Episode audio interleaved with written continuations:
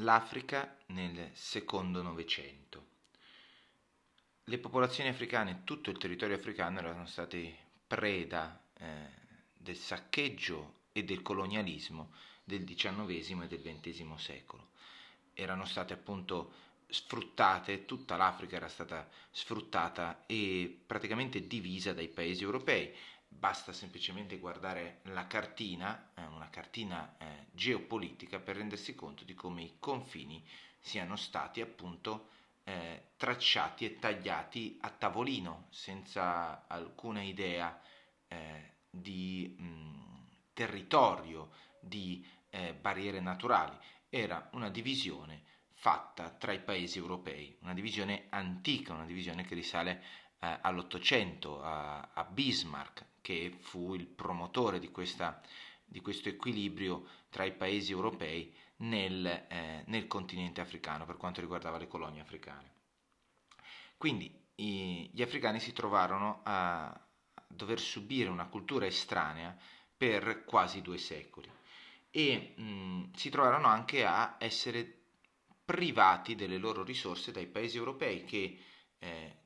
appunto sfruttavano le colonie principalmente per le loro risorse, eh, risorse naturali già presenti, o per imporre e modificare eh, le loro culture. Molti sono i paesi africani che eh, hanno sostanzialmente una struttura basata su un'unica cultura, eh, il caffè, il tabacco, eh, il cacao, perché? Perché questo viene da, da, da, da secoli fa, dall'impostazione degli europei che volevano trarre il massimo vantaggio possibile. Nel secondo Novecento questi paesi trovarono tutti via via nel giro di poco tempo l'indipendenza, ma questo non significava e non significò e non significa neanche oggi purtroppo la risoluzione dei problemi. I problemi dei paesi africani, in particolare delle regioni subsahariane, cioè quelle che stanno a sud del Sahara, eh, sono eh, presenti ancora oggi e costringono le popolazioni a vivere ancora oggi in condizioni eh, oggettivamente pessime. Dal punto di vista, diciamo, storico, quindi, tra il 41 e il 56 Etiopia, Libia, Sudan, Tunisia e Marocco si riappropriarono dell'indipendenza senza aver bisogno di combattere. Un caso a parte fu l'Algeria, che era sotto il controllo francese e che ottenne l'indipendenza attraverso una dura guerra, una durissima guerra, tra il 54 e il 62. Solo nel 62 la Francia dovette alla fine cedere eh, la, l'indipendenza all'Algeria. L'Africa subsahariana iniziò il suo percorso di indipendenza a partire dal 57 con eh, il primo Stato che fu la, la, colonia della Costa d'Oro, colonia britannica della Costa d'Oro, che divenne eh, lo Stato, la, la libera Repubblica del Ghana. Da lì seguirono tutti gli altri paesi fino eh, agli ultimi a prendere l'indipendenza non dai paesi europei ma eh, all'interno de, dell'Africa che furono la Namibia e l'Eritrea che nel 1989 e nel 1993 si staccarono dal Sudafrica e dall'Etiopia. Il continente africano ha ancora oggi molti problemi che non sono stati risolti e, che, eh, la cui risoluzione non è neanche eh, diciamo a vista, non è neanche possibile nei brevi termini. Abbiamo accennato prima alla divisione territoriale. La divisione territoriale non soltanto eh, non si basava su confini fisici, ma non teneva conto neanche delle etnie. Man- gli stati africani mantennero i confini stabiliti dagli europei, ma all'interno di questi confini si trovarono a vivere popolazioni diverse e in forte contrasto tra loro. Basti pensare alla situazione del Ruanda dove eh, ci fu una, una, vera e propria guerra civile etnica eh, per anni e eh,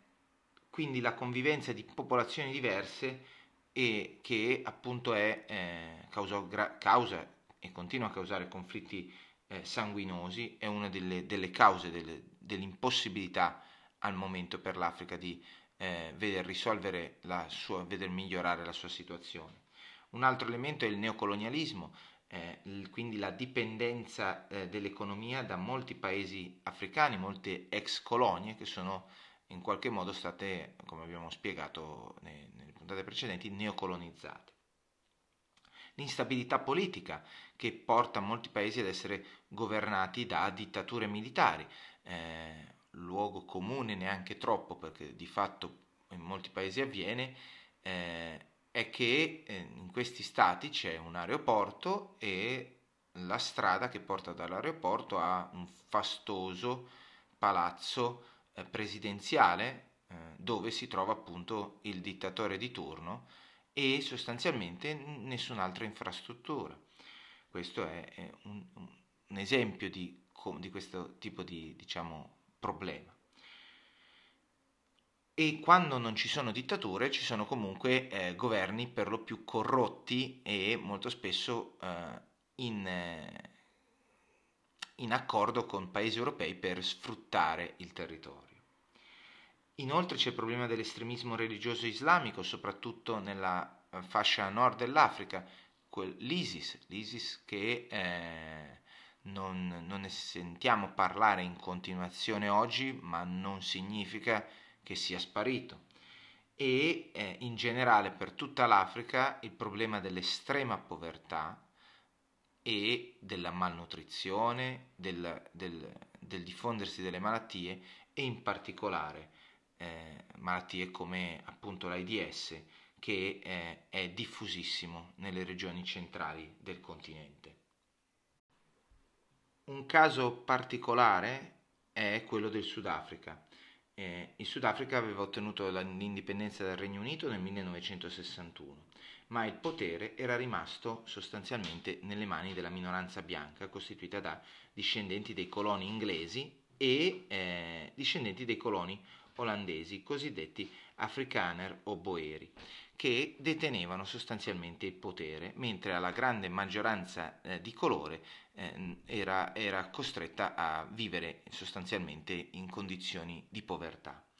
Era, eh, questa, questa minoranza aveva applicato un regime di apartheid, cioè di segregazione razziale, molto rigido e stretto, una separazione netta tra bianchi e neri in tutta la società e nella vita proprio quotidiana. La popolazione nera non aveva diritti politici, non poteva votare i propri rappresentanti, e eh, in, c'erano leggi che stabilivano quali luoghi, quali scuole, quali posti di aggregazione i neri potessero eh, frequentare e quali no.